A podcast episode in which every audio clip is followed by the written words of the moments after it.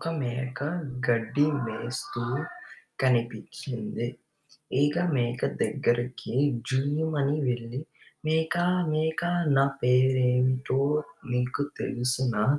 అని అడిగింది.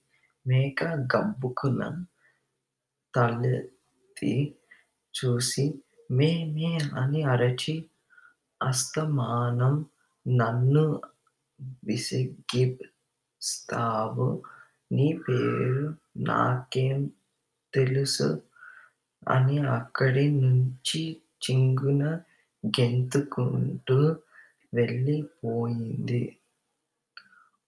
ఒక కోడి నేలమీద నూకలు ఏరుకుని తింటూ కనిపించింది.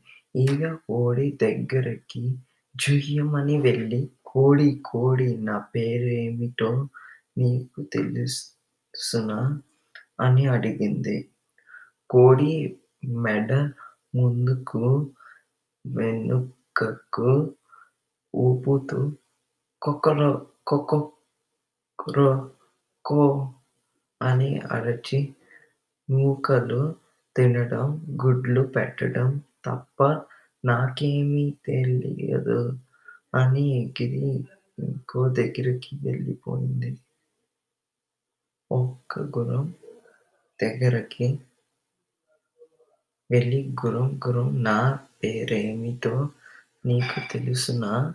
అని అడిగింది. గుర్రం తోకతో తన వీపు మీద ఒక్కసారి కొట్టుకుని ఈ హి ఈ అని సకిలించింది. వెంటనే ఈగ గుర్తుకొచ్చింది.